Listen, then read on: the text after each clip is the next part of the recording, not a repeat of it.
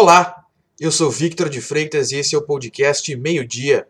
Os destaques da manhã desta quinta-feira, dia 8 de outubro de 2020 são: O Grupo Hospitalar Conceição criou uma ferramenta digital que permite remarcar consultas não realizadas durante a pandemia de coronavírus.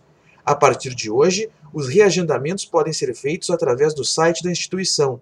As novas consultas valem para pacientes que tinham atendimentos marcados entre os dias 23 de março e 30 de setembro deste ano. Conforme o Conceição, desde o início da pandemia, 50 mil consultas não foram realizadas, com o objetivo de diminuir a circulação de pessoas. Os pardais das rodovias estaduais voltam a operar no Rio Grande do Sul a partir desta sexta-feira. Os equipamentos estavam desligados desde julho do ano passado.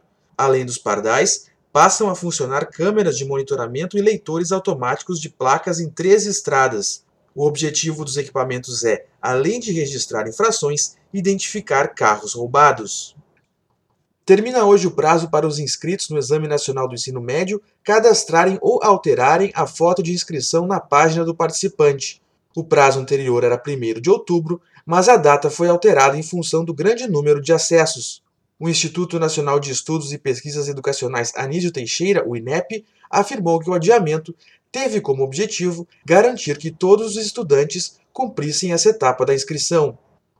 Um homem de 30 anos que vivia em Porto Alegre foi preso na Bielorrússia.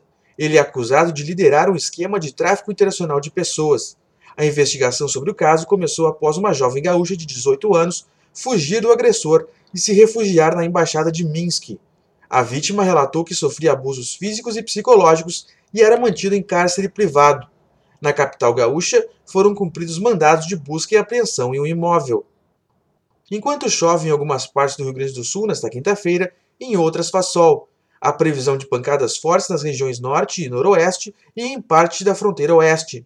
Na região metropolitana, litoral norte e serra, a chuva deve ocorrer de forma isolada. Já na campanha, na região sul e central, o tempo fica firme e ensolarado. Para saber mais, acesse agora.rs.com. Acompanhe arroba agora no RS também nas redes sociais. Obrigado pela sua companhia e até amanhã.